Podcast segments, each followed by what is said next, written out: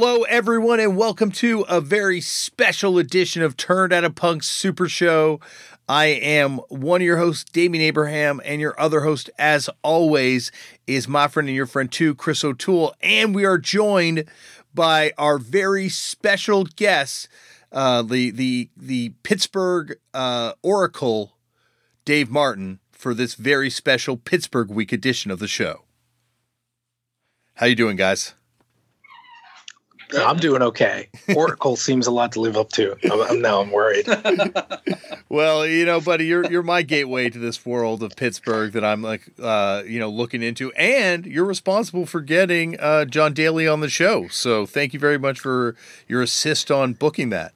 Oh well, that was, that was nothing. Well, Nothing. It was something on my end, my friend. It was definitely something on my end. Uh, we are going to be talking today about the town that birthed yourself and John Daly and our next guest, Jamie, um, Pittsburgh, Pennsylvania. One of my favorite places to play. Uh, Chris, have you ever? You've made you've made it out to Pittsburgh. I'm I'm sure. yes, multiple times. It's a fair question, but yes, very. I, I enjoy Pittsburgh as well. Yes.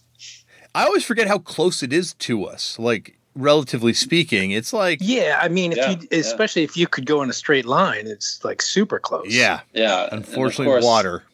Closer, close. Well, it's. I don't have that water in my way. Yeah. So, um, well, I do to a degree, I guess, but it, I'm more direct than Dame is. But um, yeah.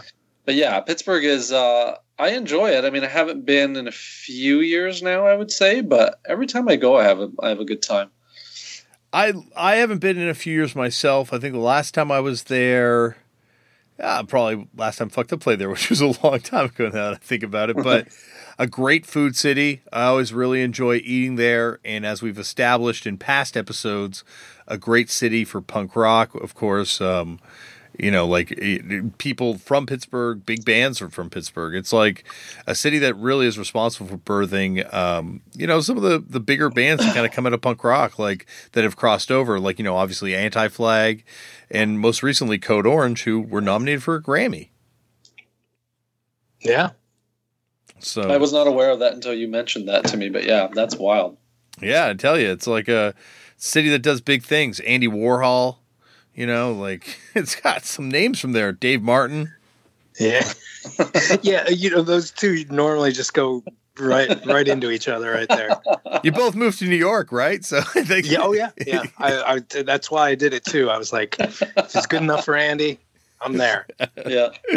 uh, well, we have a uh, a lot to get to today. Uh, John Daly, uh, I think, opened a lot of doors for us through his fear of punk rock to talk about uh, a diverse range, a wide range of subjects.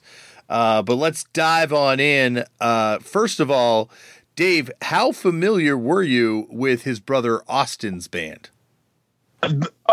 Almost totally unaware in the sense that, like, what is it, Cryptic Alliance? Yeah, Cryptic Alliance. like I was at some of their shows, zero memory. I And and then and and I would say the same goes for Hard On Gang. Like I probably saw them only once or twice. At that time I was a little like I was moving out uh, like not going to many hardcore shows. Um you know, we'll, we'll talk about it in a little bit how he gets into like the, you know, like the Electric Banana versus other venues mhm. but by the time Hard On Gang were around, like the Banana, there weren't really shows there anymore. Um, and those so shows had moved to other venues, and I, I was so occupied with other shows that I, I didn't go to a lot of those like you know the punker shows. I was probably going to more like early indie rock shows or noise rock or whatever, you know. So so I I definitely saw them, but zero memory. It's funny because, like, you know, I you will you don't think about Pittsburgh as having this like massive scene, but it has like so many kind of big scenes, right? Like, there's that like, he, and he gets into it, like the Don Caballero scene, how little crossover it had with Austin. Well, ye- yeah. I mean, it's funny because you know, like at that time, like you know, there was like, I don't know, it was just a you know, like in any scene, it's weird. Like there was a real break, like you know, when Damon Che quit Half Life, you know, it, that was like, and and like, so Damon Che was in like this four piece version of Half Life that's sort of like in the middle of their era, and it was it was Damon and, and Vince Curtis and Mike Lavella and Jeff Lamb, and like that is definitely my favorite era.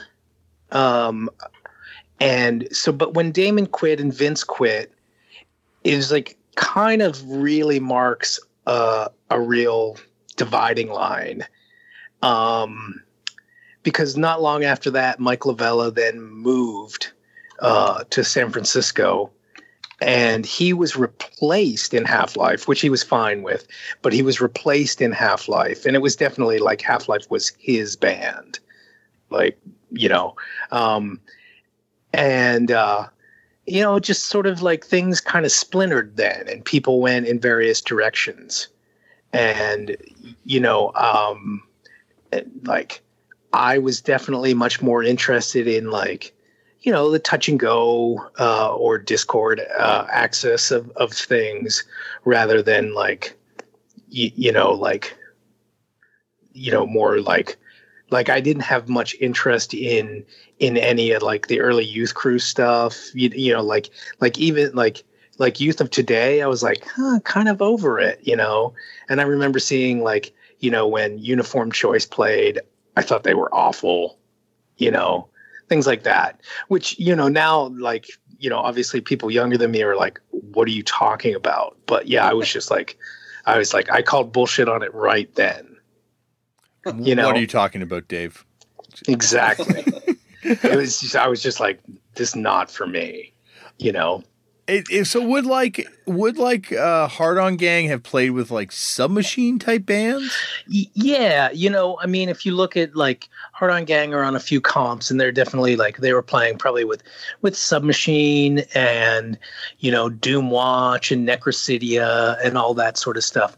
And like I knew a lot of those folks, um, and and I really like some of those bands, and I probably like some of those bands more now than than even then. Mm-hmm. You know, um, obviously, like without you know the passage of time and and like the you, you know like without the burden of like a social scene to be involved in. You know, mm-hmm. I, I can I can enjoy the bands just on the merits of the music and and everything. Gotcha. Yeah, no, I get that. I get what you're saying. Yeah, yeah definitely. I find myself coming around to bands that I never thought I'd like um, as I'm more and more removed from them in the time. Um, th- I got to say though, that Necrosidia LP, you were probably not listening to it when it dropped on Wreckage, but my gosh, Dave, you got to oh, pick that no. thing up. no, I totally heard it when it came out. I, I think I even owned it. Um, as I told you guys earlier, um, uh, you know, I definitely owned the first single, and and that copy that I got was actually my second copy. Um, so I find the, I, I, find the records, the singles are okay, but this LP is just like crushing. Yeah, it's pretty relentless. Yeah, yeah, like the yeah. opening track on it um, is just rips. I'm trying to remember what it's called. Actually, I think I have it within reach. Suburban Death Machine. Yeah, that song's fucking killer. It's a great, yeah, like it's um, it's it's amazing how much stuff is kind of happening in Pittsburgh because also at the same time as well, I guess Anti Flag is kind of part of the submachine scene when they form, right?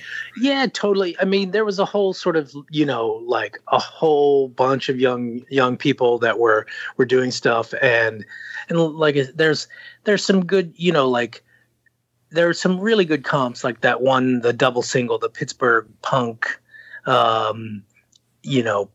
Pittsburgh punk isn't dead, but it's burning up pretty quickly or whatever. Like I forget whose house it was, but somebody's like house caught on fire, and uh, it was a reference to that. Um, but yeah, th- there were all, all, sorts of you know there were a bunch of bands, and they were they were super active, um, and.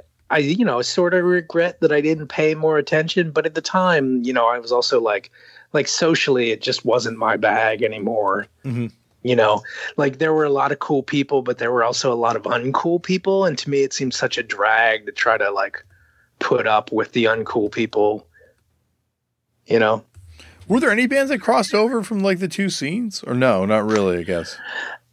Um, not not that I'm thinking of right off the bat. I don't know. Um, I mean, there were, di- but you know, obviously it's not a big city, so there were a ton of people that you know that knew each other and were friends and stuff like that. So I mean, like, you know, like the the dudes in Doomwatch, you know, who started as like a thrash metal band, Mhm. and you know, I don't know where they, you know, where they ended up. Like if you people would still consider them a metal band or what. But after the one main guy left and they switched, you know, like they definitely were not like a thrash metal band anymore. You know. Yep. No, definitely. Um, it's But go on. Oh, but then, but Jeff from Doomwatch, the one guitar player, also joined Submachine. So you know there was a lot of there was a lot of cross pollination on that end. But in terms of like, you know, the early indie rock or or noise rock stuff, there wasn't as much. Like there weren't as many people, you know, like hanging out in both scenes. Yeah. No, I get it.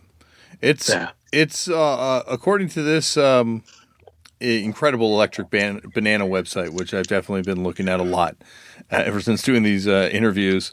Uh, uh, there's according to this, Cryptic Alliance played a show with the Rhythm Pigs and Under ID, which uh, Under ID or ID Under, sorry, is a, Chicago band that had a record on Underdog Records. Uh, I once again a band I didn't think made it very much out of Chicago, but I guess they made it to Pittsburgh at least for one show. Uh, and then they also played with Postmortem as well. So yeah, those Cryptic Alliance shows would have been sick. But once again, you probably were at those, but don't remember them. yeah, like no memory, you know. When I looked it up too just now, just a cross reference, the only two that I'm finding, at least on the Electric Banana website, are just those two from '87. Yeah, that's the only that's the only real reference I could find to the band online. Um, uh, you know, the other one is with this band that I couldn't find any reference to online. Where's the other show that I found? Uh, Murat. Do you know? Them? Yeah, yeah, one of the bands. On the, yeah, I don't, I don't know the band, but yeah, I see it listed here. I've never heard of that band in my fucking life. Also in Yeah, I don't know. 1987, Group Home played uh, with the Meatmen at the Electric Banana. Group Home are one of the most obscure Canadian hardcore bands. They have that 112 inch. Yeah. When was that show? What what month? Uh, that was in uh, May, May 31st. Oh, happy Yeah? anniversary coming up. Yeah. Weird. I have no idea where I was. Um, School of Violence, Group Home, and Half Life were the openers. Yeah, yeah, I don't know why I wasn't there. Maybe I was uh, out of town or something. Um, it's funny you picked that show out though, Dame. I almost just brought that up. I, I love Like, going through this. randomly. Go, yeah. The other funny thing is they played on the 31st, and the Meat Men also played on the 13th of the same month in the same yeah. year. See, I think there are some things. Yeah, that's not correct as well. Like it's it's. I think that's like somebody transposed and then they left them both in there. You know. Ah, okay. I don't think they they definitely didn't play twice in the same month. Yeah, Um, it seems weird to me. Yeah. Well, unless they uh, had a routing date and they're just like, well, let's go back. We had such a great time. Let's go back to Pittsburgh. Well, I don't know. I mean, I guess yeah. I'm, uh, what I'm thinking is like, so I would have been at in college then, and if it was the 13th of May, like, I could have still been away. I don't know. If it's the 31st, it's also a holiday weekend, so maybe it was, I was somewhere else. I don't know. Huh. Yeah, or, or like close to Labor Day or where, whatever Memorial Day, whatever that. The the one You that guys, I you guys are like, I don't know. We're we're not even aware. I was like, the one that's amazing on here for me is that Sonic Youth and Steve Stiletto uh, played a show together. I was away at school, and somewhere I can't find. I've been looking for them for for years, but uh, a good friend of mine who's a photographer took some photos from that show, and uh, really amazing photos. And I just haven't been able to find them for years. Oh, So uh, photos also of Steve Stiletto. No, just of Sonic Youth. Oh. I would love to see the Steve. No, that would have Sorry. been you. That would have been you, Dave. Only photos of Steve. No, I would've Yeah, gone You were like, both. yeah, some other band played. I would have gotten both. Are you kidding me? Sonic Youth got me into this shit. I would have gotten both, but I definitely would not have skipped out on getting some Steve Stiletto photos. That's for sure. Yeah, maybe he has them. Maybe he didn't send them to me. Yeah. And he's like, how could you not Yeah. send the photos of uh, KML rec- Records recording artists, uh, authors of "Smell the Sock," the most misogynist, sexist album cover I've ever seen in my fucking life? Holy shit! Like just them playing with Sonic Youth is like, there's no way these two bands were were hanging out. yeah, I don't know. Probably not. Probably not. Like you know, I Yeah. can't I can't see them having a lot in common. You know, I would ask him about Maggot Sandwich though. I Like I, I really am, would be interested in finding out about that band. And, no, not You're missing too that Sonic Youth plays back to back days. The next day was Scratch Acid, the Rhythm Pigs, and Half Life. Uh, they're not. I don't have them on mine. It's just Rhythm Pig, Scratch Acid, and, and Half Life on mine.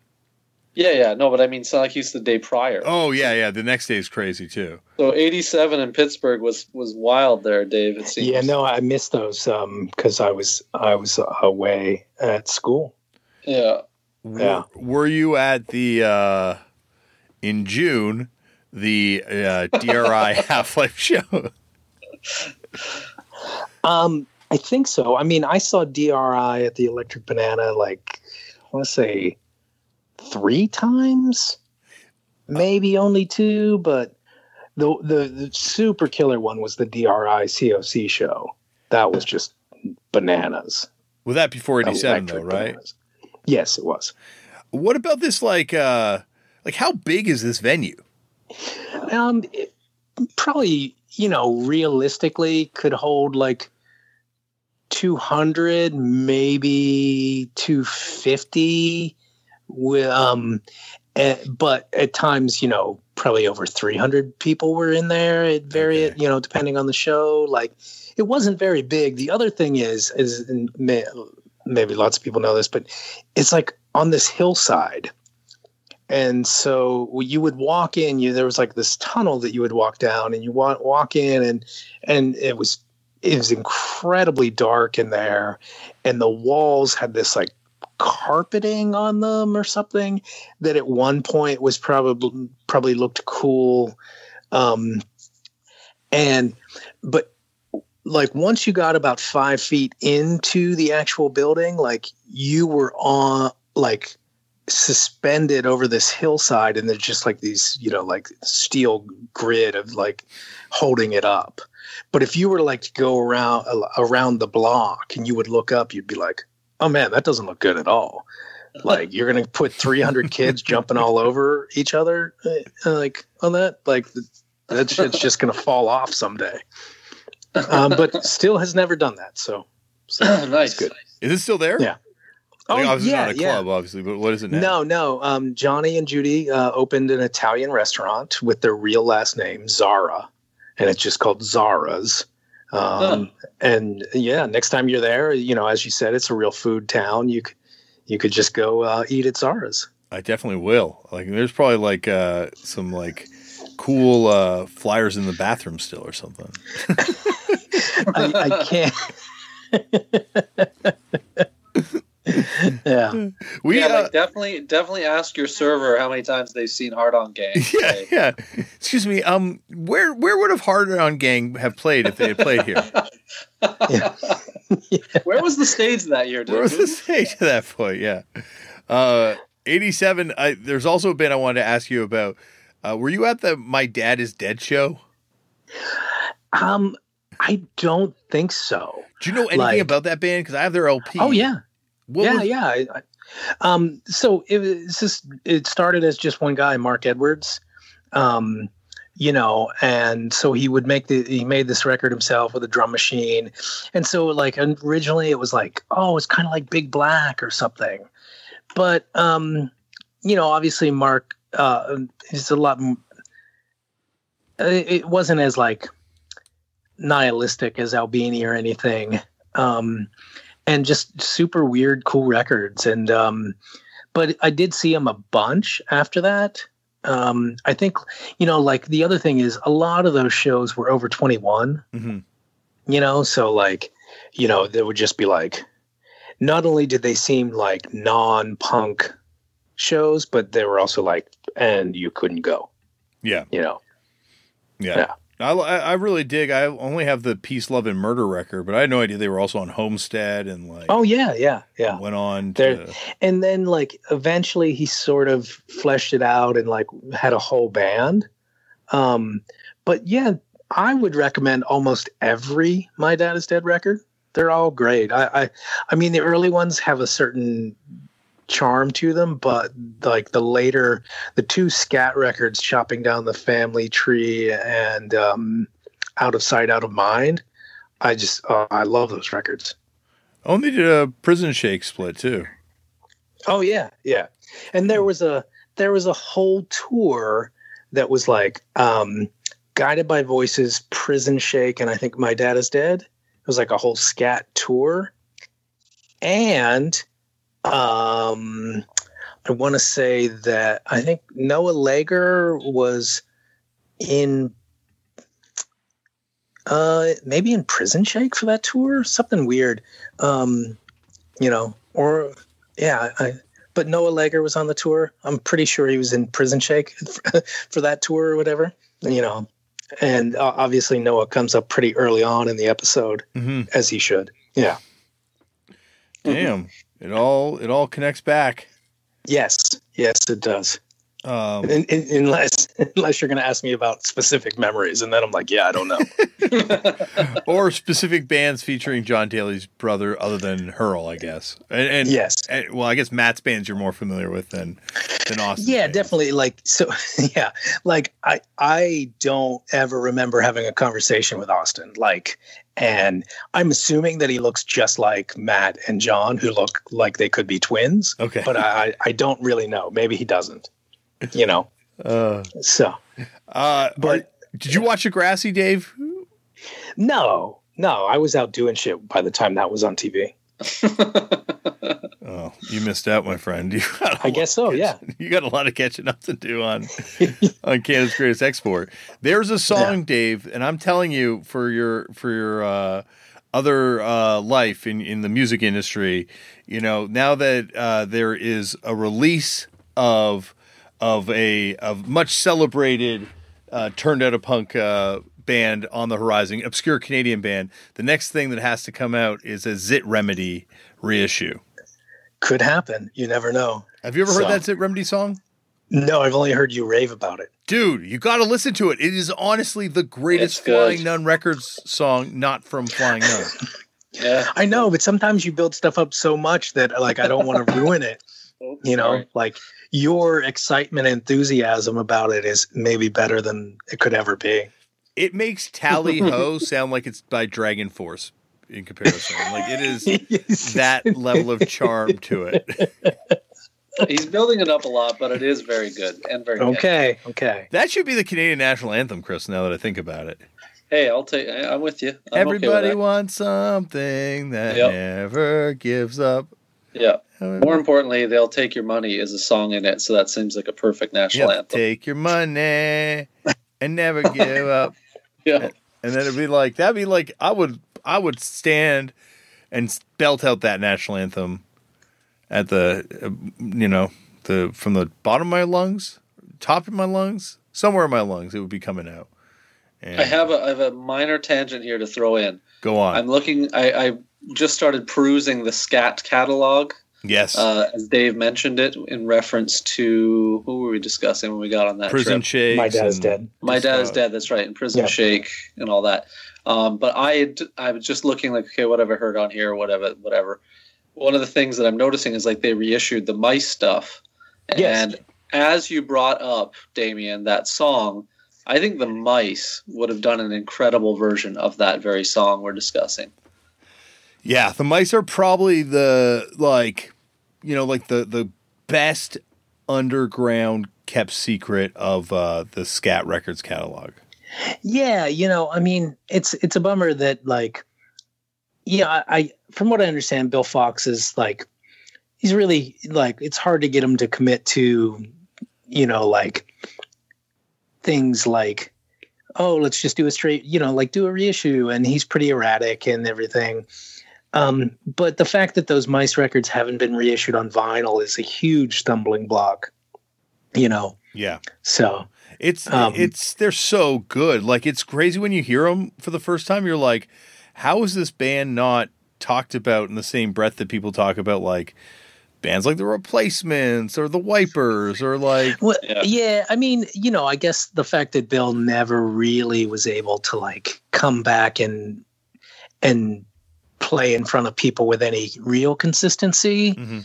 and but at the same time, and this is awful, like he's not dead, um, and he still lives in Cleveland, and you can, you know, like, and they'll occasionally put out a record, and they're pretty great if you like his his later solo stuff, you know, and so there's just like there's not enough payoff in the sense of like people i think always want it there to be an amazing story. Because there's so much like you know i guess like he you know like they were supposed to go to europe or something and he was like yeah i'm not going. Like i'm done you know or like just kind of like you know like never showed up or like disappeared or something and then never went and then the band kind of just broke up. Mhm.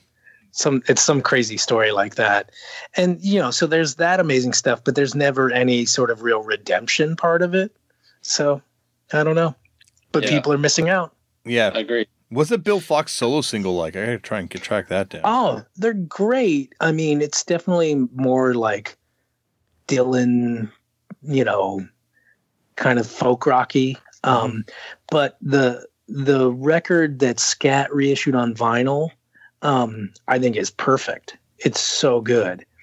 Um the record came out like um you know a few different times and each time it was slightly different and the scat version is like a double lp sort of definitive edition. And if i'm remembering correctly both songs of the single are on it. I can't i don't know. I don't have it in front of me though. I think it's just like it's weird. It's like stuff from all over the releases, if I rem- remember correctly. Yeah It's so funny how like Scat and Saint or Scat and Saint Valentine's records like they must be connected, right? Because they're they Well, no. No? Um, I mean, no. I, I they were, I, I, you know, I forget who did Saint Valentine's, but Scat was just Robert Griffin, still is. Um, and you know, so, you know, and he just started putting out records he liked. You know, he's got a great So- ear, man. Like the Scat catalog Oh. is wild when you go through it. It is wild, man, wild. Like Sockeye and oh, some good Yeah. bands on there. All right. Uh, well, what? Okay, Dave. I want to ask you this: What's the deal with B uh, thousand and like all the weird like Matador logos being crossed off, some of them, and all that stuff? Um, I think okay. So, um, so Bee Thousand. How did we get to Cleveland? I thought we were supposed to be in Pittsburgh. we got Scat Records. You know, we got. That's my Um. You know Yeah. footnotes. You know how we go on this thing. so well actually and then of course you know dayton as well but um uh so matador put Bee Thousand out in europe Okay. And so it might have been a case of like having extra print or something or extra copies that then came into america but robert didn't want the matador logo on them or something like that i can't remember exactly but I, I know what you're talking about. I, I I used to have some copies like that where the Matador logo was just like somebody took a sharpie and, And cross it all out. yeah yeah Okay, that So. explains it. There, that makes sense. Um, Yeah. but yeah, what a great label. Okay, we did we did digress a little bit. We should be Yes. talking about um, um, some Pittsburgh records, like the Made in Pittsburgh compilations and stuff like that. yeah. Which uh, uh, do you have all those, Dave? Do you keep those? No, I don't have them. You know, most of them are like they're all CD only, and so I was just like, you know, like, whatever. I, I they could possibly be in a box somewhere because it's not like they were things that you could like you that you would get any money for getting rid of. yeah. Um. So, but I don't uh, like they're not on a shelf or anything downstairs. Is the like, as far as I know, I don't have them. But that's there are boxes that I haven't looked through in ages. that's some of the hardest stuff to ever re like replace is the stuff that's like not really worth anything. Oh yeah, because then where are you going to find it? Yeah, Like he, you know, that's the new Goodwill score. yeah. You know, like, yeah, Well, also like some of these bands that like, you know, were never collected. Like the the scene that they were from was just like not about you know tracking stuff down uh, in that kind of way or holding on to things in that kind of way. Like I'm finding that now, trying to find some of this like epiphat local epiphat punk stuff that I I covet to hold on to my childhood so uh, dearly. Some of that stuff's like impossible to find just because like there's oh sure. you know it's not Yeah. like a twelve thousand dollar record or anything. No, no, it's a you know a CD comp that came out, you know, that most people have probably actually thrown away. Yeah. You know, I- Dave nailed it. It's, there's no because there's no commodity in it. Really, it's that's what's that's the disservice it gets. And for people like you and I, or uh, I suppose everyone may be chatting right now, that's that's kind of my bread and butter with lately when I dig is to try and find those like what would be dollar to ten dollar records that to me are more scarce than like you know a three hundred press thousand dollar record. Yeah. Yeah, like you could always like there records like that. Like if you had enough money right now, you could get any minor threat record you wanted. You know, and, and, Yeah. oh exactly. yeah, like minus the clear. Yeah, like yeah, like maybe maybe not like the clear sleeve or something like that for the first single, but like you could for enough money you can get all that stuff. There's some records that like for love or money you cannot find. Like there's certain demo tapes that if you lose them, you're never going to get them again. Like no one held on to them. oh yeah, totally. You know, You know. I agree. uh the Flash Cats probably have the most records ever put out, right? um, I would say they have the most records that I have flipped through in hopes of getting past it to a record that I wanted. Yes. yeah. I'm looking through the Bogus Records catalog and it is incredible how many records the Flash Cats have Yeah. on here. I mean, that was just like, you know, the, to me, that might have, it was like, I don't know who goes to see them, like people who are like 35. Or so- you know, it just see it was like impossible. Like I knew they weren't as old as my parents, but like it just seemed so, you know, whatever. Did that connect at all to the punk scene? Well, I mean, to a certain extent, like if you were to like, so you know, this, the record store that I ended up working at, Jim's Records, was like the first punk store in Pittsburgh, and so, but you know, like Jim knew all of those people, and like, and Jim was in, like, he was in the Hornets. And he put out like your beloved Hank band single and stuff Mhm. like that. And so so he definitely like kind of had a foot in that world that was more like bar rocky you know like maybe in in their wildest dreams they felt they were like you know pub rock you know? And like a lot of those people probably would have been like you know fully conversant in ducks deluxe in dr feelgood like you know they they would they were down with all of that stuff. And so mm-hmm. like they were definitely kind of on an underground tip. But to me at the time it just seemed like they were just impossibly old and boring Because there's also that public records that put out. like- yeah yeah that was jim Spitznagel from jim's records Okay, that's Public his records. Okay, because Yeah. they they that's where the five record comes out on, yes and that's Yeah. where the yeah the Hank Band amazing first single. Like not you might be confusing it, Dave, with their second single from '82. no i know i know the, the best is like at one time uh, like uh, there were just so many still at gyms and like it was just like yeah the record's fine i don't know They only like- did 300 of them, so uh, I no i know that was like his magic number for most of his records yeah, um yeah so that's why that it, shit's so hard to find, I guess, right? Yeah, yeah. Like, you know, and obviously, you know, over the years, um, like who doesn't think this, but like I think at one time I had almost 10 copies of Dress Up as Natives. Um, you know, but now I just have one, which, you know. So, but I was very loose with them. I was like, "Oh, you like that record? It's great. Here, you know." So, Yeah, there's a lot of weird records and obscure records and big money records. Um, like like just because there's just not a lot of them and they don't show up Yeah. Um, at all. What about "Dancer, I'll Kill You" by Ry- Ryjel. Ryjel? Um, it's a it's certainly weird. I don't know if there's any sort of scene that could like you know claim that record. Really, it's such a weird record. I mean, I would say anybody who's just like you know into like cracked sounds might want to like track it down. It's it's definitely weird, but I don't know if it's like deeply weird. Yeah, there is a live clip also. If you're on the resource, anybody hmm. listening, and there's a live clip associated with that. And the band is spelled R Y J E L. Yeah. So yeah. But that that record, in fact, since it's not deeply weird, like it, you can still find it relatively easy. I think. yeah. It's, it doesn't seem like it goes for a lot of money. That's the thing about this Yeah. wild about this label is like you look at something, you know, like the five single and how much money that that would go for versus the uh, the less weird stuff, less punk stuff on that label, and it's a Yeah. massive discrepancy, obviously, in in Yeah. I mean, the big money records are still really just just um, the five and dress up as natives. No, Eddie and the Otters is now like a two hundred dollar plus Oh record. yeah, that's yeah. I don't know. There's got to be some correction. That's that's some sort of two power pop freaks like you know. just I, I don't understand. I mean, it's not a bad record, but to me, like that's just weird. Like two dudes who, you know, who are like, I gotta have it all, drove that price up. Well, the Hank Band single's not even on Discogs, buddy.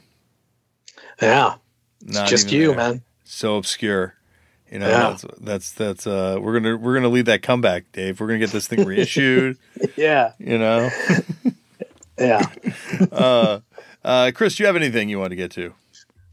Um, I did have something. I I lost. Uh, I'm lost in your conversation with with Dave here. I'm looking everything up, the things I don't know. Um, but there was something I did want to mention. Oh yeah, yeah.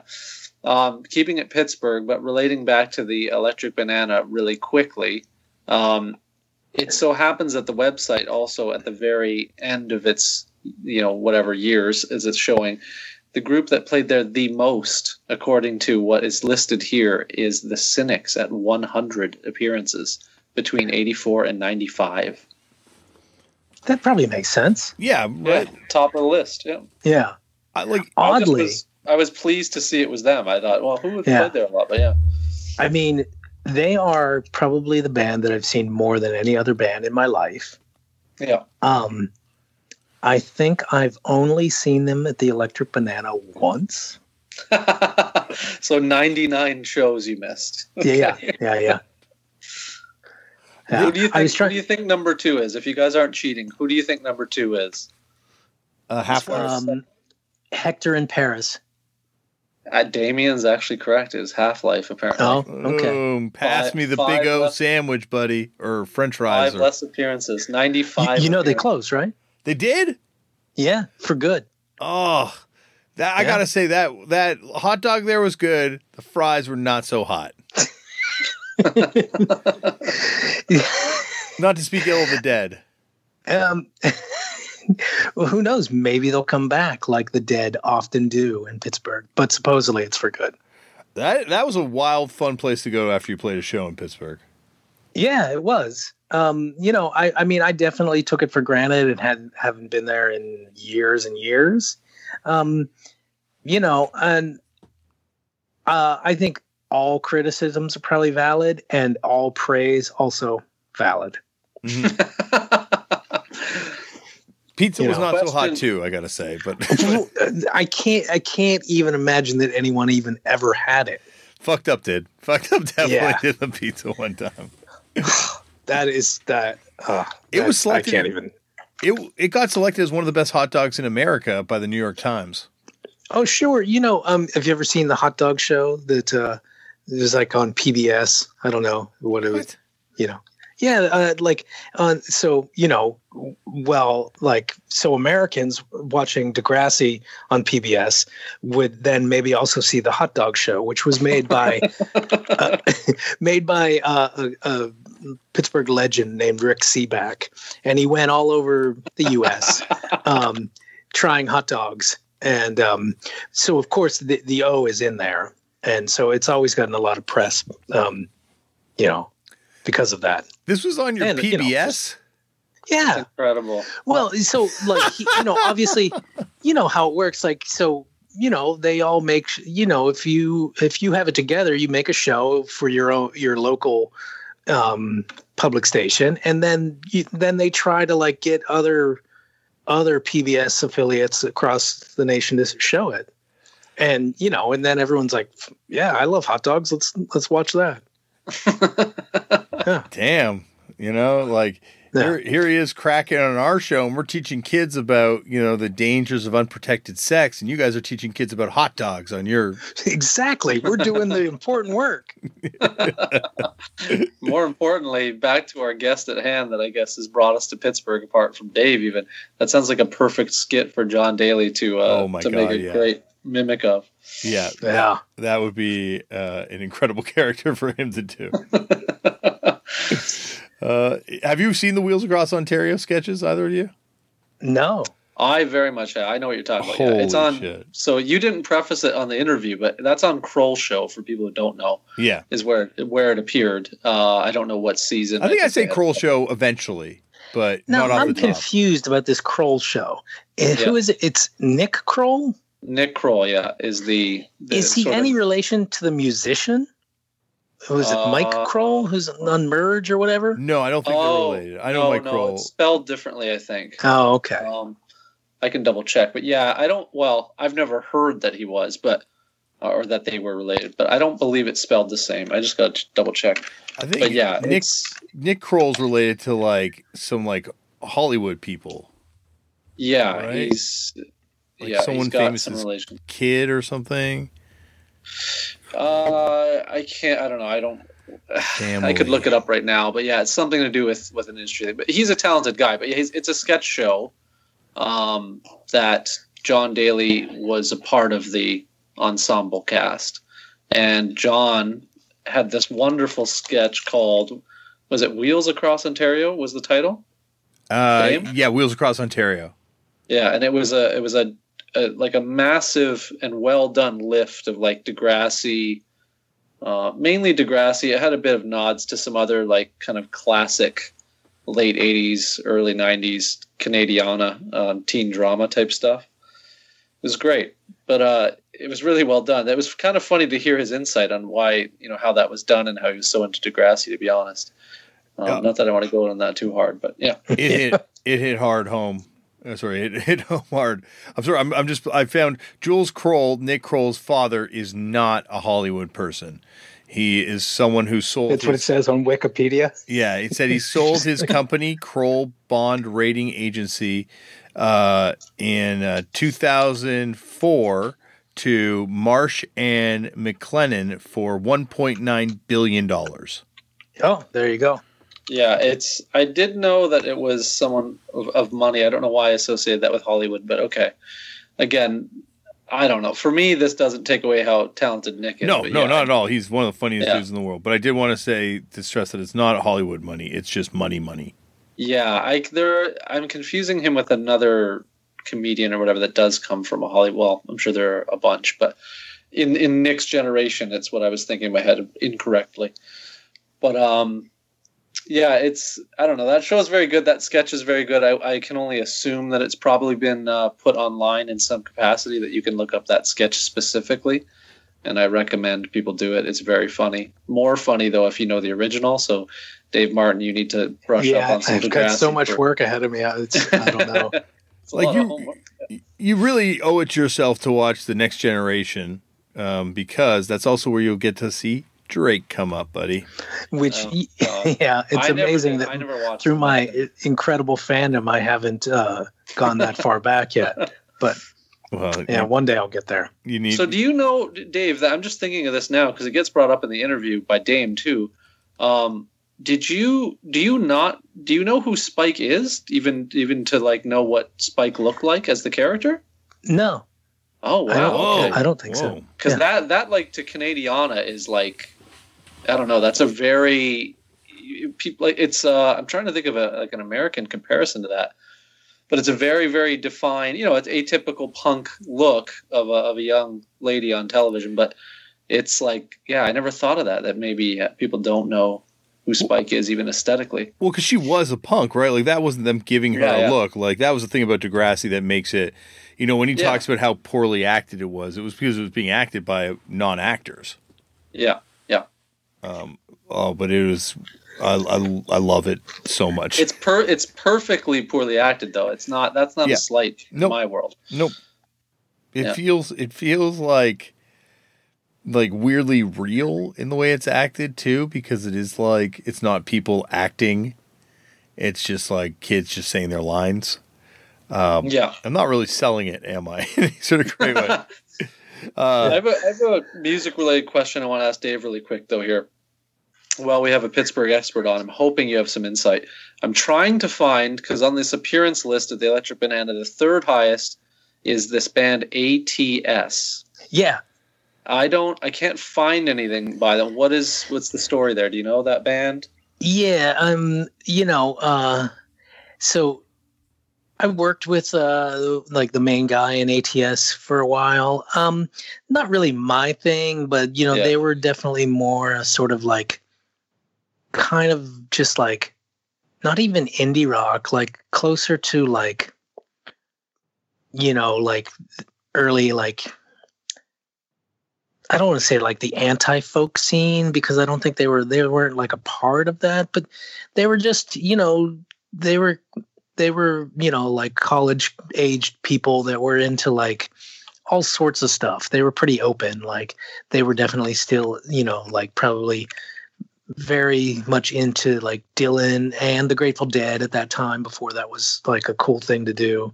Um and um you know and and like you know but also into like folk music and stuff Yeah. yeah. they were just um you know but they they played a lot i i i don't know how many shows they ever played outside of pittsburgh but they played all the time Yeah, like there. I just thought, based on the other two groups that we've mentioned, that them being third might have been an interesting tidbit there. I- Obviously, it doesn't seem to be quite sonically in what we're looking at, but yeah Oh. no it was definitely but but they were all like like the nicest people so also, I just realized in my sleuthing as you were talking, they have a band camp that's active. yes they do Yeah, It's called atspgh.bandcamp.com. So I'm going to check that out later. But yeah, Yeah. in case anyone's curious, I just was I just thought it was this like uh any group that's kind of playing a place that much, I would assume was like at least people around town that people knew, if not. oh definitely Yeah. I mean, you know, I mean, like you said, like the Flash Cats, like those, they were like old people, but like ATS, like they were people that you know, you were like, oh, that's like your older brother or sister, you know? Yeah, yeah, yeah. Yeah, yeah, It, it's kind of funny, like what Canadian culture gets crossed over into American and like where it's brought up. Like, you know, like uh, we're, you know, we were talking about obviously earlier about Degrassi, but like just the comedy stuff and like how certain people you talk to, SCTV was like a big part of their comedic life, and then you talk to other people and they're like, "Oh, that's kind of a deep cut thing I got into later." yeah. I mean, I don't want to. Um, are you recording? Yeah, oh yeah. Yeah. Okay, good. yeah. Check I one, don't- two, one, two. I like I don't like you know obviously John still would have been really young at this po- uh, point, but you know how he was like, oh yeah, I didn't really pay attention to SCTV until like after college. Yeah. Well, you know, I, I mean, but at the same time, like he, you know, as like you know was adjacent to that whole Don Caballero scene, and it wasn't. I mean, it to, it's to us it seems super blatant. Like every, you know, there were so many. Like the obviously the the band name The is an name SCTV itself. Yeah, I've just thought Yeah. about that. but but Damon would like he would come on stage dressed as Guy Caballero you know, in a wheel- wheelchair uh, at a lot of early Don Cab shows. And so, like, yeah, there were like super blatant SCTV references. And, you know, and then, but maybe only if you hung out with Damon, like, would, would it get like even heavier? But Damon was always like a huge proponent and would be like, oh, dude, we have to watch every season, you Mhm. know, like, and so it's, it's, it was struck me as funny, but obviously, you know, he's much younger. And so, like, probably had other things to worry about and very little access to it. Well, from the sounds of it, he was probably wasted at those parties and just didn't remember when they were watching SCTV. well, that that too, you know, that sort of like you know being young and also like you know like "Ah, I'm gonna keep up with these dudes, you know, and then, yeah, yeah, and not. I- yeah, yeah. So I mean, I possibly could have been at that party as well. Not sure, you know. Um, yeah, I don't know. So I wasn't, for some reason, I never placed those two things together. I, I remember SCTV, obviously, but I never thought of that in the same context for some reason. I'm just, I'm amazed that Don Cab were essentially SCTV superfans that named their band after that. Well, yeah, I mean Damon was. Well, and- whatever. That, you know and then like you know so of the original three members uh, damon definitely was and probably um pat morris probably was just by his you know uh proximity to damon and Oh. uh and i have no idea about mike banfield was probably like oh, it's funny you know um no, I, I mean, he could he could actually be like, "Oh no, it's totally amazing." I I don't know his actual opinion of it. So, but yeah, for Damon, it was like a huge part of his life. Like he Another- was legit obsessed with it. Another quick Don Cab thing. I'm looking up on Electric Banana again. It doesn't appear that they played there. No, I don't think they would have. No, by that point, like we were like, "Oh no, we're never going back there." Like we finally have a place to play that where they're not pulling guns on on us. You know, like not us, but like I know You what you mean. Yeah, yeah. Yeah, but no, I mean, to this day, I know a lot of people who unfortunately had very bad experiences there. Gotcha. You know, Okay. like especially like people that I know not from Pittsburgh, like in touring bands and stuff. Oh. And and so no, no matter how you want to shake it, I mean, I am not gonna, you know, fetishize that place or romanticize it. Like once we had a place that we had more control over, we were out. you know. Gotcha. Yeah, So- my my outsider question there was just more or less like seeing that they haven't played here and this place ran till 99. So what what is the other home you're referring to, I guess? Oh, so uh, like he touches on it in the episode there, you know, like so for me, the banana really ends like in '89. I don't remember ever setting foot in it after that. Mhm. Um, Mhm. but even that was super late. Like I remember being like, man, it's really weird that I'm going to, you know, the banana. Like, I think the last, the last two things I saw there were maybe um, I saw Man or Astroman there, and then this I is saw like early 90s, I'm guessing. no, it would have been '89, I think. Oh, really? Okay. Yeah, and then I saw, I saw the American Soul Spiders and Supersnazz there, and yeah, those are the last two shows I remember being at the Banana for. Huh. Yeah, So so what um, did you notice like a uh, like was there like a significant splinter in the scene because of that or you just think it was a natural progression elsewhere? well, I mean, I think it was natural, but it was also it was really like once the you know like kids who started going there, and then other people once like they kind of got old enough to like figure out how to put on shows themselves and find other legitimate places to have them there was a real push to be like we're not going back there like Gotcha. you know Yep. we have more control of the money we have more control of the atmosphere like it was really like there's no need to like subject yourself to any of of the many trappings of the banana that were not g- great Gotcha. Okay, I gotcha. Uh, you're Yeah. painting a. See, this is why you you are a significant uh, uh, person in the in the family of this program because you paint these really really good pictures of eras that I missed and areas that I'm not.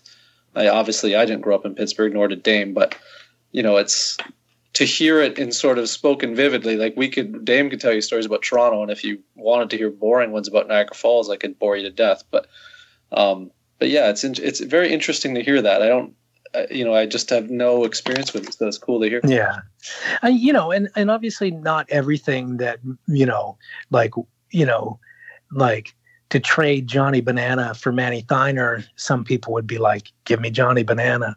Um, but y- you know, I mean, at least with Manny, like that sort of like, you know, the real danger aspect is not there. Gotcha. You know? And people might be like, "Yeah, that's what I'm talking about." You know, like Yeah, maybe yeah. that's what you know. People are like, "Why?" You know, but yeah, no. To us at the time, it seemed like we could have these shows where you know we could still see all the bands we wanted to see, and nobody felt like that they were in danger or that you know we were going to put the bands that we really liked in some sort of weird position when it time came time to get paid or whatever Yeah, exactly. No, that makes total sense, especially given that, like, you know, when, when it's your home area, that's a bigger, uh, bigger concern because you're dealing with that bullshit every day of the year rather than someone who's just coming in for a show here and there. yeah I think in the NoFX book they have an Electric Banana story. Oh yeah, that well the um it's one of the uh, like it's the first video um where they get into the shaving cream fight with subculture. Yeah, That that show was at the Electric Banana. yeah, that's what I was just seeing that on the Yeah. on the Electric Banana exhaustive resource. Um, Yeah. So yeah, that um and that was a great show. Um, you know. Uh so That was with Scared Straight too. That tour, I think, right? no, no, no, no. But before that, like in parts of the U.S., I think they did a tour with the three bands. Yeah. Yeah, no. Yeah, they might have, but by the time yeah, that was just it was it was I'm not even sure who the opener was. Maybe it'll tell you on that website. Nope, some- no opener listed. Yeah. So uh and there weren't many people there. Um but uh like the first time NoFX played, they played in Half Life's basement on Chesterfield Street. Um and uh so like I don't know if it was like a last minute thing or what, but like yeah, they didn't even like they didn't even get a banana show, which makes me think it must have been so last minute that that for whatever reason maybe the banana had a show that night or whatever. Because as you know half-life being the the band that played there the second most could usually get a show at the banana if they wanted. So yeah. Damn. Well, yeah. uh, so uh, go on. Well, um, so yeah, but like, and and John talks about it like, so post Banana, there were there were all these other venues, and they were like, um, like the he mentions the Beehive and the Upstage, and they were both they were both sort of like a block from each other, right in the heart of Oakland, which is essentially you know in the middle of the University of Pittsburgh's campus. Um, and then like Carnegie Mellon University is just up the street, you know, a, a half mile or whatever. And so like those venues, like the uh, the Beehive was like a coffee house, movie theater, um, but they would have bands. Um, usually, bands played upstairs, like in the coffee house part. That was like, you know, it was a big room, but you know, not you know, probably held like 150 people or something. Um, and then occasionally they would have shows in the actual theater. Um, and the upstage was a weird venue that was like also probably around that 200 to you know maybe 300 capacity mark. But it was it was like a cool venue that like they did all sorts of shows for a while. And they were you know like I, tons tons of bands. Like that's where i saw poison idea that you know like One, And two, that's- or Kings um of Punk or later? oh no later later so it would have been like Feel the Darkness? mm, like just after that but before but pre epitaph like Okay, yeah, i yeah, think like you know like yeah. War All the that- Time, maybe. what is that uh cassette single that they um put out that was like um Plastic Bomb as a tape. yeah yeah like as a cassette i think i bought that at that show you know So this is like like mid nineties, 91? No, pro- yeah, like ninety one or something. Yeah. Okay, Uh, that must have been the tour they came up to Toronto on and played the Symphony with uh, uh what do they call Flight Camp. Yeah, that sounds about right. Were they I'm way off the there. Japanese band by any chance, Dave? Do you remember? Ashes to Mm. Ashes. No, I certainly don't remember anybody but Poison Idea. Okay, You know. Understandable. Understandable. So, but so yeah, like those venues, like those were definitely where a lot of people found themselves, and even like, you know, like the younger hardcore kids, you know, like the whole like the the battered citizens crew and all that sort of stuff. They were doing a ton of shows at the upstage and stuff like that as well. So, like there, you know, and I and like at that point, like I wasn't going to all those shows, but but I knew they were happening, and so you know oh and it's also you know it's funny like um later on you bring up um wiz khalifa and mac miller. It should be noted that the singer of battered citizens brian brick hmm um his post battered citizens band was called time bomb which then after that band kind of petered out he opened time bomb the store which is like a fashion store like hip-hop fashion or some shit but he has kind of been like you know um he's been down with all of the pittsburgh hip-hop folks through that store and all that sort of stuff and is still still a dude who's tirelessly like working up you know still out there like doing his thing Battered Citizens had a sick graph logo. oh yeah yeah They were That- doing uh, they streetwear super- back then. yeah yeah you know so um you know sun it's like sun battered citizens it's like all one line you know It is. it- it- with with wiz khalifa in there too Yeah, yeah. No, i mean he could be under that robe too you don't know no, uh, we do. We are now connecting uh, Brotherhood to uh, Mac Miller. We have like Yeah. we complete a circle. Like that's what we do on Turned Out a Punk. You know, the Foo Fighters Uh, now. well also I should i have i have a don cab story so so mac miller's first real hit that blue slide park song hmm that was a park that was like close to like our house our apartments and stuff in Squirrel Hill. And one night I was hanging out with Damon and we were just hanging out in that park. We had nowhere else to go or something. I don't know. And and I remember him saying, Oh man, I, I know what I'm gonna call my next band. I was like, What's that? He's like, Don Caballero. And I was like, Oh, that's nuts. And there you go. It's right Wow. there in Blue Slide Park, which You we didn't call see Blue Slide like, Park.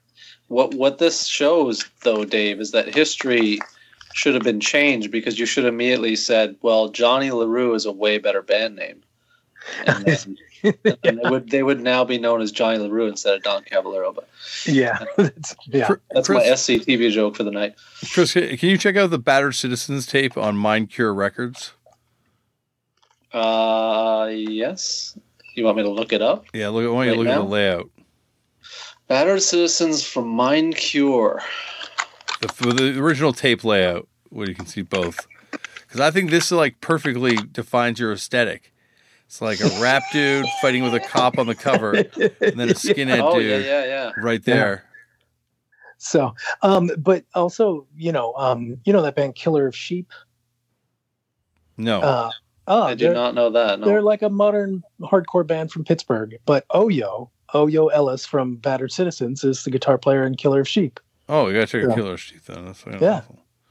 Uh, So speaking of this, uh, there was something I wanted to touch on though that you guys just talked about. What were we talking about? You got to Mind Cure. Yes, that is my aesthetic. There was something you just said in the lead up there. yes, that is my aesthetic. I made the bad SCTV joke, but it was also kind of cool. Uh, I can't remember. I've lost my train of thought. oh, the Brotherhood connection. yeah, you were going on that. Where were you going with that? Brotherhood to Mac Miller? Uh, well, because Brotherhood uh, was on Overkill Records, Overkill Records 002. Yeah, and, and, Oh, and who put out the Battered Citizen single? Yeah, and that's Ron from Brotherhood's label. The uh, Ah, Yeah. Okay, yeah. the much I was trying to see.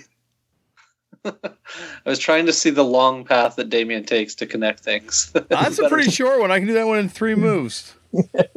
yeah, three pretty. I don't there's think it's three that moves, big. the- I don't. I'm like, long. okay, maybe maybe Mac Miller hanging out at the dude from Batterson's store might be a stretch. Um, oh, I got I got to hip you guys to the new game, Six Degrees of GG Allen. Okay. So Yeah. you take any two people, and then you have to try and connect them to GG Allen in six moves. And it doesn't necessarily you- have to be playing in GG Allen's band, but like there has to be some sort of like thing that can connect them to GG Allen. So it's like the the classic Kevin Bacon game. You're just substituting out Kevin Bacon for G.G. Allen. Yeah, for like a real American hero, for a real artist. So hold on. So are you then saying like the association can be as thin as well? Patton Oswalt talks about G.G. Allen on a comedy special, so therefore, No, you have to have like some sort of connection to someone that had like some sort of actual contact with GG Allen, right? Like I would accept like um, Jerry Springer I would accept the Jerry Springer stuff. Yeah, hundred or percent. Geraldo, whatever one it was. I can't remember. Uh, it's yeah. Geraldo, right? Springer was Okay. Well, I Duce. know- He might have done both. I can't remember, but anyway. We gotta we gotta check this out because this might this is a big one that'll affect the game. Because if it's Geraldo, like you can connect Geraldo to all these Fox News personalities, and you can connect him to anyone, like in government, like Putin. Putin. You can connect him to Putin. GG Allen to Putin. GG Allen on Geraldo. Geraldo connects to Hannity. Hannity connects to Donald Trump. Donald Trump connects to Putin. So there we go. Six degrees of GG Allen. There you go. Boom. I thought you were trying to just do it in a musical sense where it's like, I'm going to try and connect Taylor Swift to G.G. Allen or something. Uh, okay, let's go. Let's try and do that one now. So, Taylor Swift's early songwriting partner was the guys from Jeff the Bro- or the brothers from Jeff the Brothers' dad, right?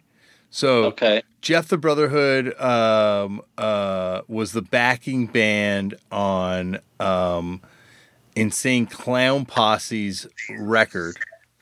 Um, when the Insane Clown Posse cut a record for Jack White's label. Okay, so now I've got Insane Clown Posse in play. Uh, Insane Clown Posse wrestled in the WWE and WCW. I don't think you have it. I think I might be able to do it better than Yeah. you. Okay, let's hear yours. Do yours. Taylor Swift, Kanye West, Cali DeWitt, and then I'm sure someone from Cali DeWitt. I just can't think of who could connect to GG. You can think of this Dame better than me, probably.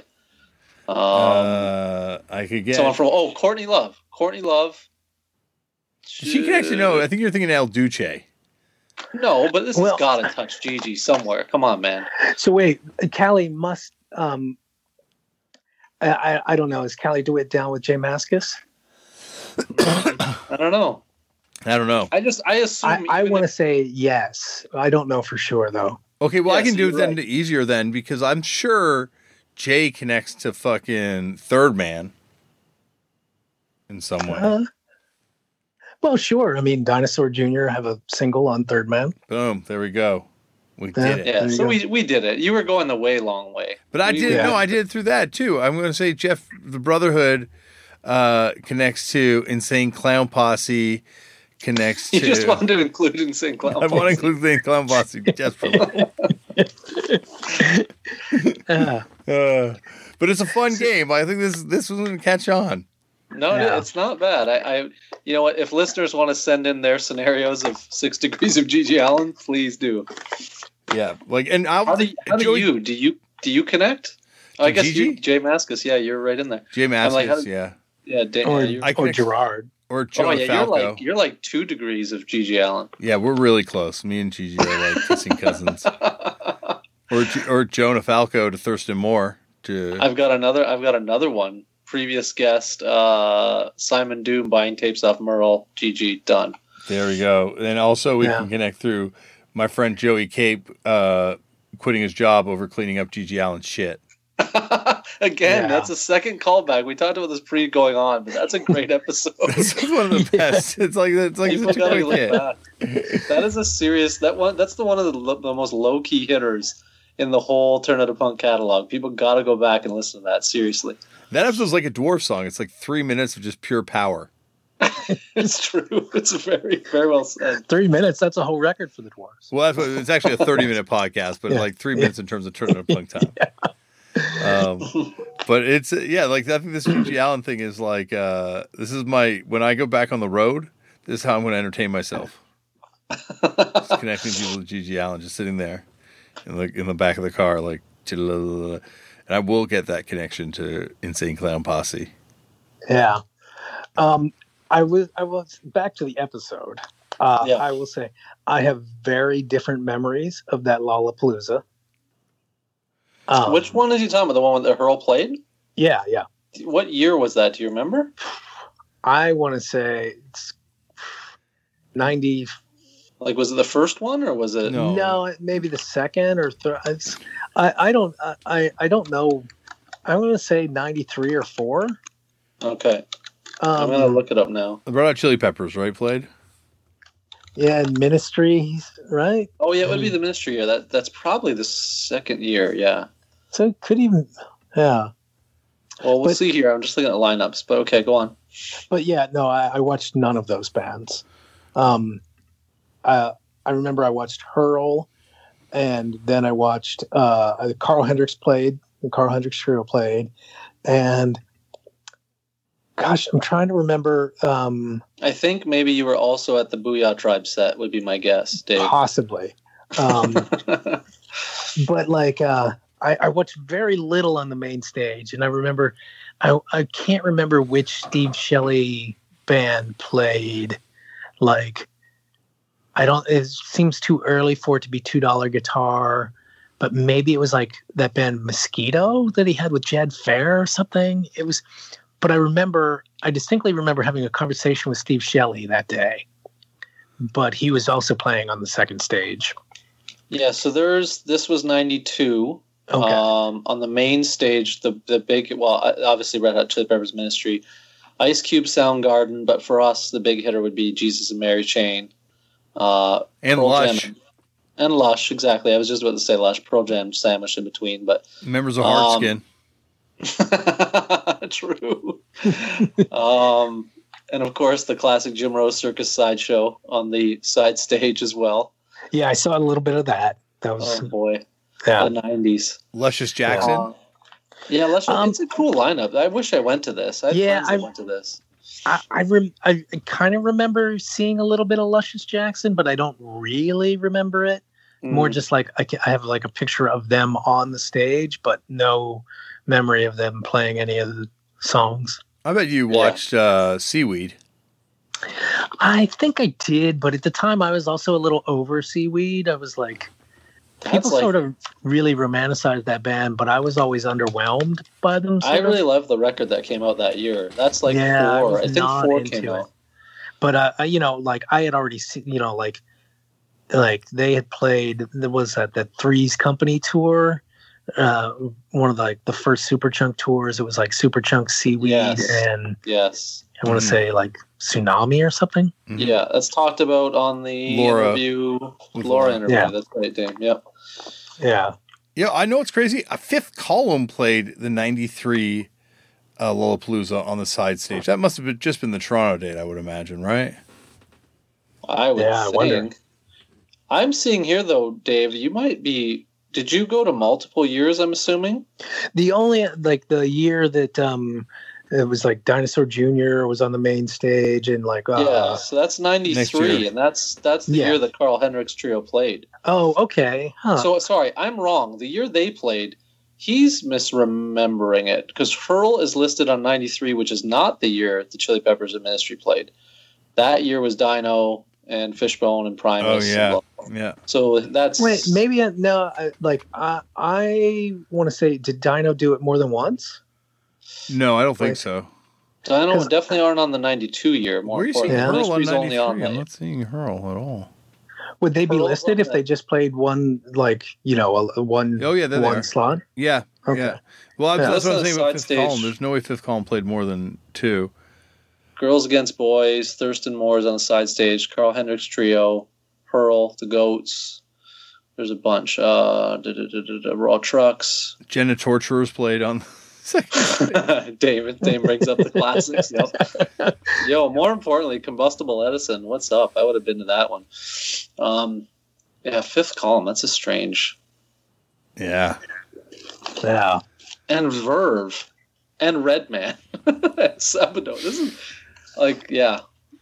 wild. And the funniest part is again, it's funny to see the main stage acts as opposed to what becomes huge. Like the year before, Rage Against the Machine and Tool are side stage acts. The following year, they're main stage. Yeah. Then like, like, like seeing like again the year wise, like Fishbone, Arrested Development, Primus, Dino. Okay, that's all big. George Clinton, but Babes in Toyland, who I love, but they weren't. You know, they don't get big really. They're certainly not as big as some of the the, the side stage groups later. Um, maybe that year, maybe they are bigger, but Yeah, no, I mean at that point, you know, they were kind of like going from strength to strength, you know, like yeah, and um, you know, they were just like they were so active at that Mhm. point, yeah. you know. So I just can't believe Luscious Jackson played the side stage both those years. Apparently, assuming this is a correct entry, but they played it '92 and '93. yeah, I, I mean, I didn't think like a lot of bands did multiple years back to back for that tour, but maybe I'm wrong. yeah, I, I have no memory. So Yeah. Damn, 95 had a weird side stage too. yeah. I only remember Mm. Mike Watt, but like Dirty Three was there, The Roots, Blonde Oh, I- Redhead, The Zeros. That must have been one Yeah. show. Must have been like just San Diego. Yeah. Uh, Superchunk, Moby, Patti Smith, Incredibly Strange Wrestling. There you go. Boom. Knew we'd get Yeah. there, dude.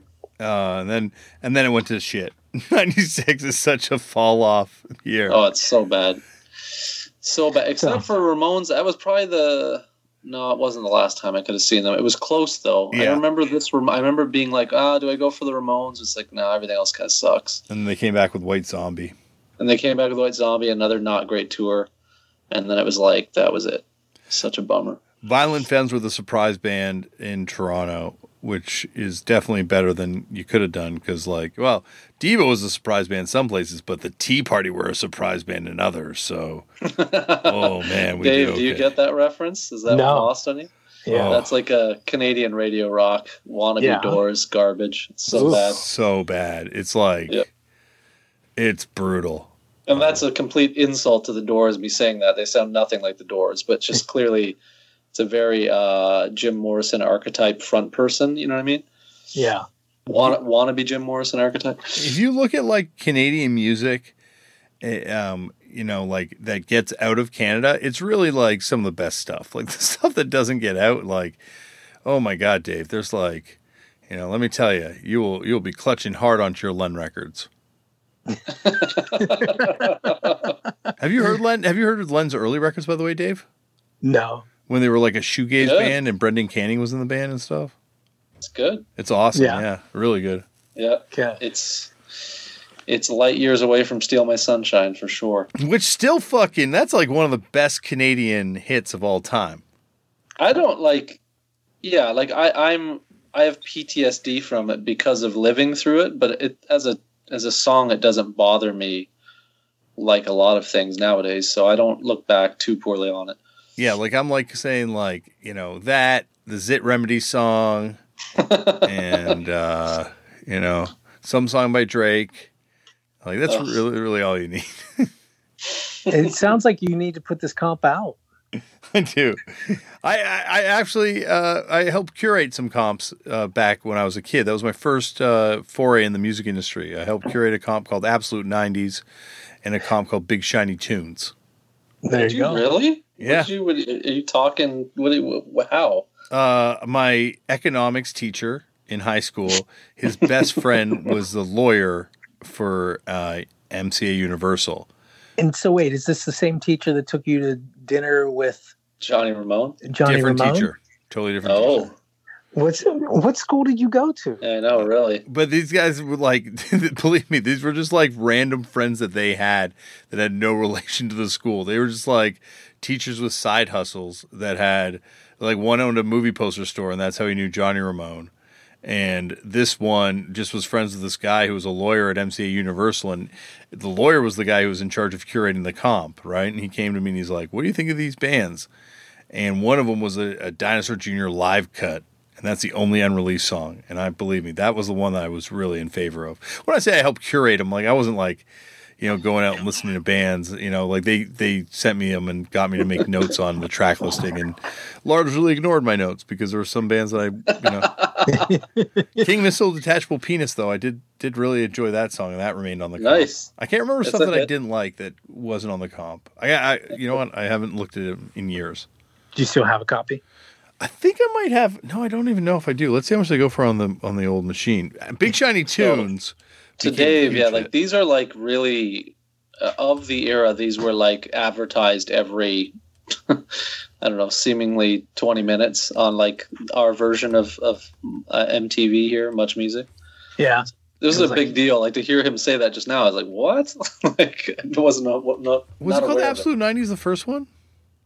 I can't remember the names. I just remember Big Shiny Tunes was definitely advertised everywhere, and then the what I don't know what the other one. Yeah, ninety six. It came out in Canada. So Yeah. it had Elastica, Stone Yeah, Roses, Weezer, Oh.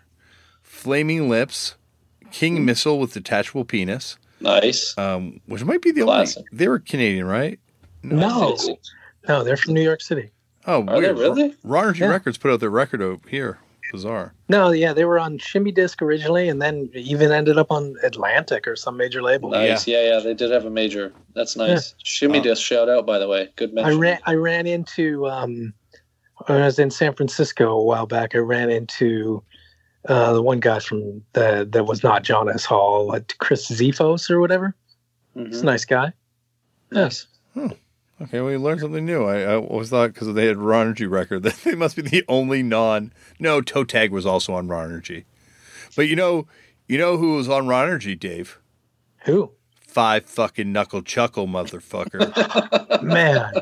what is uh, like if you were to compile a list, sort of like that Electric Banana list, like the bands that come up the most On the show, yeah. on the show, they it, it's, it's got to be Yeah. number one. You'd think, right?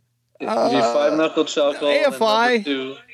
I mean, No. but it would well at least like in like that top ten wherever I'm sure they would fall. It would be it would you would think like this band was huge and that like eh, you know like if you were to walk outside now you would see somebody wearing a five knuckle chuckle shirt. Am I shoehorning this into the conversation, Dave? No, like here it is coming up organically. You're the one. Well, actually, I brought King Missile. You completely shoehorned it in. I could Keyser Söze. I'm, I'm going to it get you a have to come up. commemorative five knuckle chuckle shoehorn. I have, Yeah. I have some, I have some Five Knuckle Chuckle merch, so that would be very much appreciated. I can add to the collection. You know who does appreciate the Five Knuckle Chuckle stuff? Professional wrestler Edge. That's right. They connect to a WWE Hall of Fame. Nice. Wow. Is he, is he on the Patreon? Uh, uh, no, unfortunately not.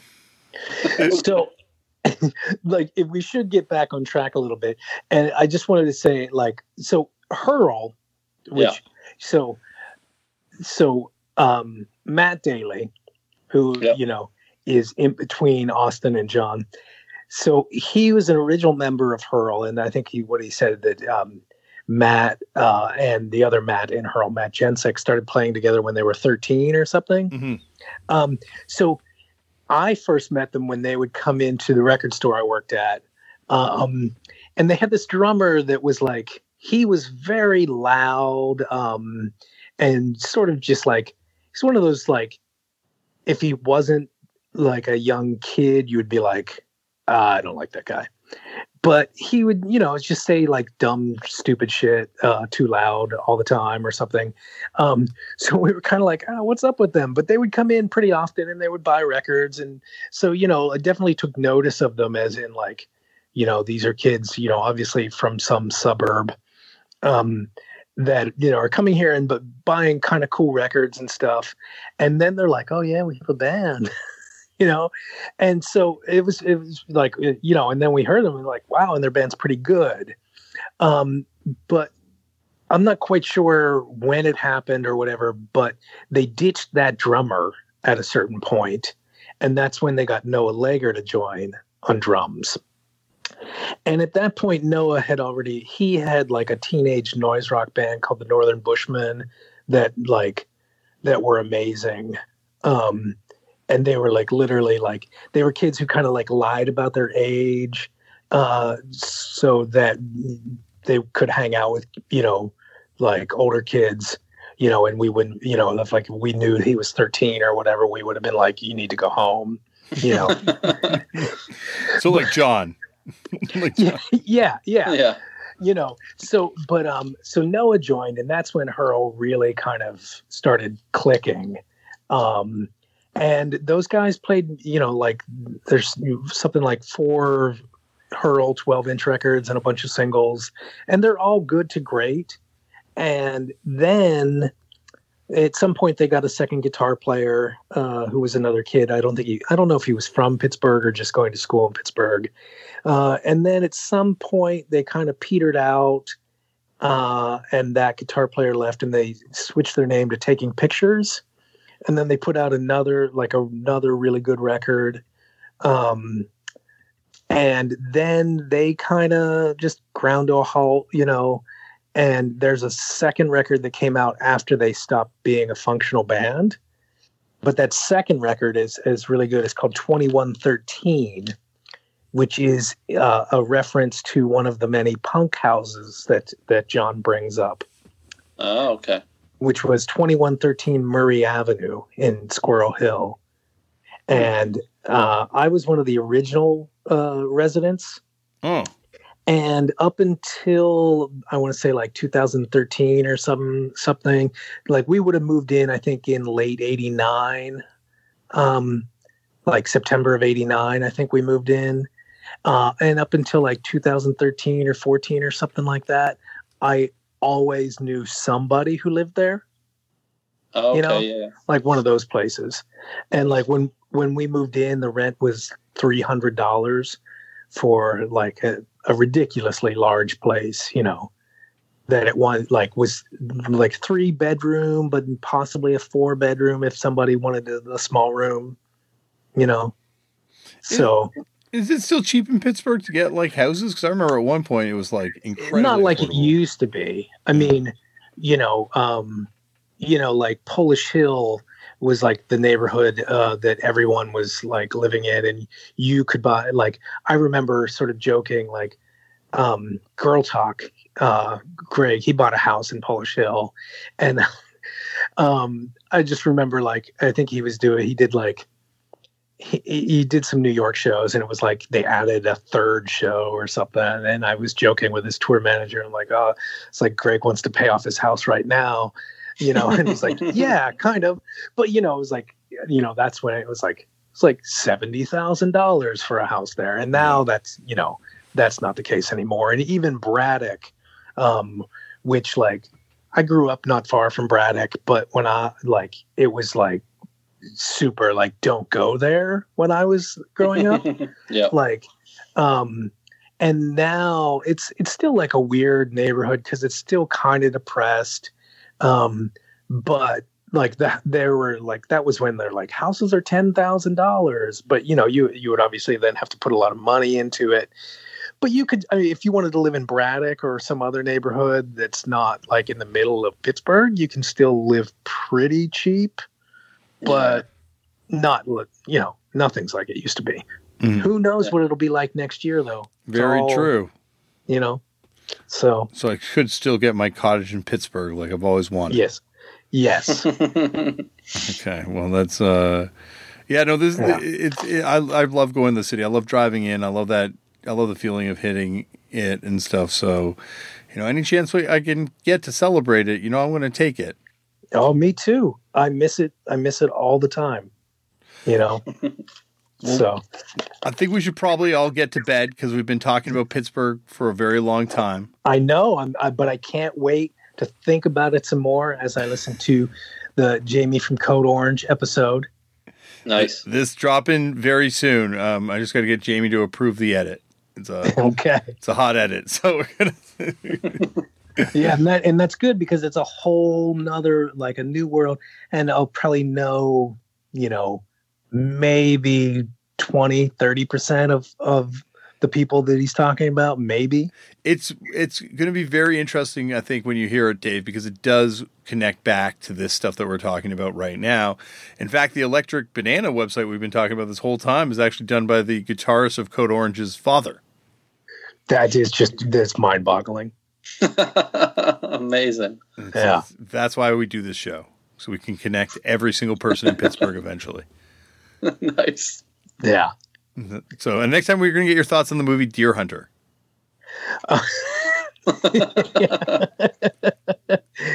Yeah, it's a fine movie. I'm like, not really. Yeah. I mean, in terms of Pittsburgh movies, it's it's certainly not in my top ten. Yeah, so it's not the five knuckle chuckle of movies or anything. No, no, not not at all. Okay. And so it's like Zack and Miri make a porno is number one, probably, or like around there. No, you know, I mean, y- y- I'm sure you could come up with the top three without thinking too hard. I was You just, know. I was just joking. No, I know. Uh, And yeah, I'm stumped. I'm trying to think of another Pittsburgh movie. what? There might I be this this one director named George Romero might have had. Oh yeah, you're right. Oh, You're right. Yeah. Influence Yeah, I've been to on- that mall. I've been that mall. Yeah. Oh yeah. Does Yeah. it, they expressly they, they say that mall's in Pittsburgh in that movie? Well, um, I don't know. Hmm. Gosh, it's been far too long since I've actually watched it. Um, I don't think like I can't remember specific references, but like there's, you know, I just It it's hard to it's hard to say because like my whole life I grew up, you know, knowing, Yeah. you know, and so everything and like and that is the mall I went to as a kid and all Mhm. that sort of stuff. And so like it's yeah, I'm not quite sure. Because if they don't specifically say, then Toronto and Vancouver are able to claim a lot of movies. Well, yeah. So, but you know that um, uh, George Romero's like the fourth zombie movie that he made Was in That he- Toronto. was in Toronto, which Yeah. has um, which has Max from the Deadly Snakes uh, in a fantastic death scene. Yep. Max, Yeah. and you know, and uh, we could also do the same with Max uh, McCabe-Lokos, the uh, the GG Allin game, because we can just connect Max through his appearance in that movie to Pittsburgh, uh, his appearance Yeah. in the Incredible Hulk to Eric Bana. Yeah. Now there is what is like a is there like I've always heard there was like some made for TV movie in Canada where where he's in it that he has to swim through like a bunch of shit or something. Is that true? He's in a lot of movies. What- Yeah, I I know. lost, He's- lost me on this. I don't know. Yeah. Max, So- what was Max's? Uh, does he have a different? No, it's McCabe-Lokos. No, yeah, Max McCabe-Lokos is his real name. Yeah, that's right. you, you might know him from his rock and roll name, Age of Danger. Yeah, that's right. That's what I'm trying to think of. He goes by his. Uh, I'm too tired to call up his IMDb. We'll save this Yeah. for when we do a Toronto week. Yeah, Yeah. okay. Um, but gentlemen, thank you so much for uh, being on the show. Well, thanks for having me as always. I'm here every week. Yeah, no, always. this is your show too, Chris. So Yeah. okay, we'll see you in five minutes when we've got to record the next episode. yeah.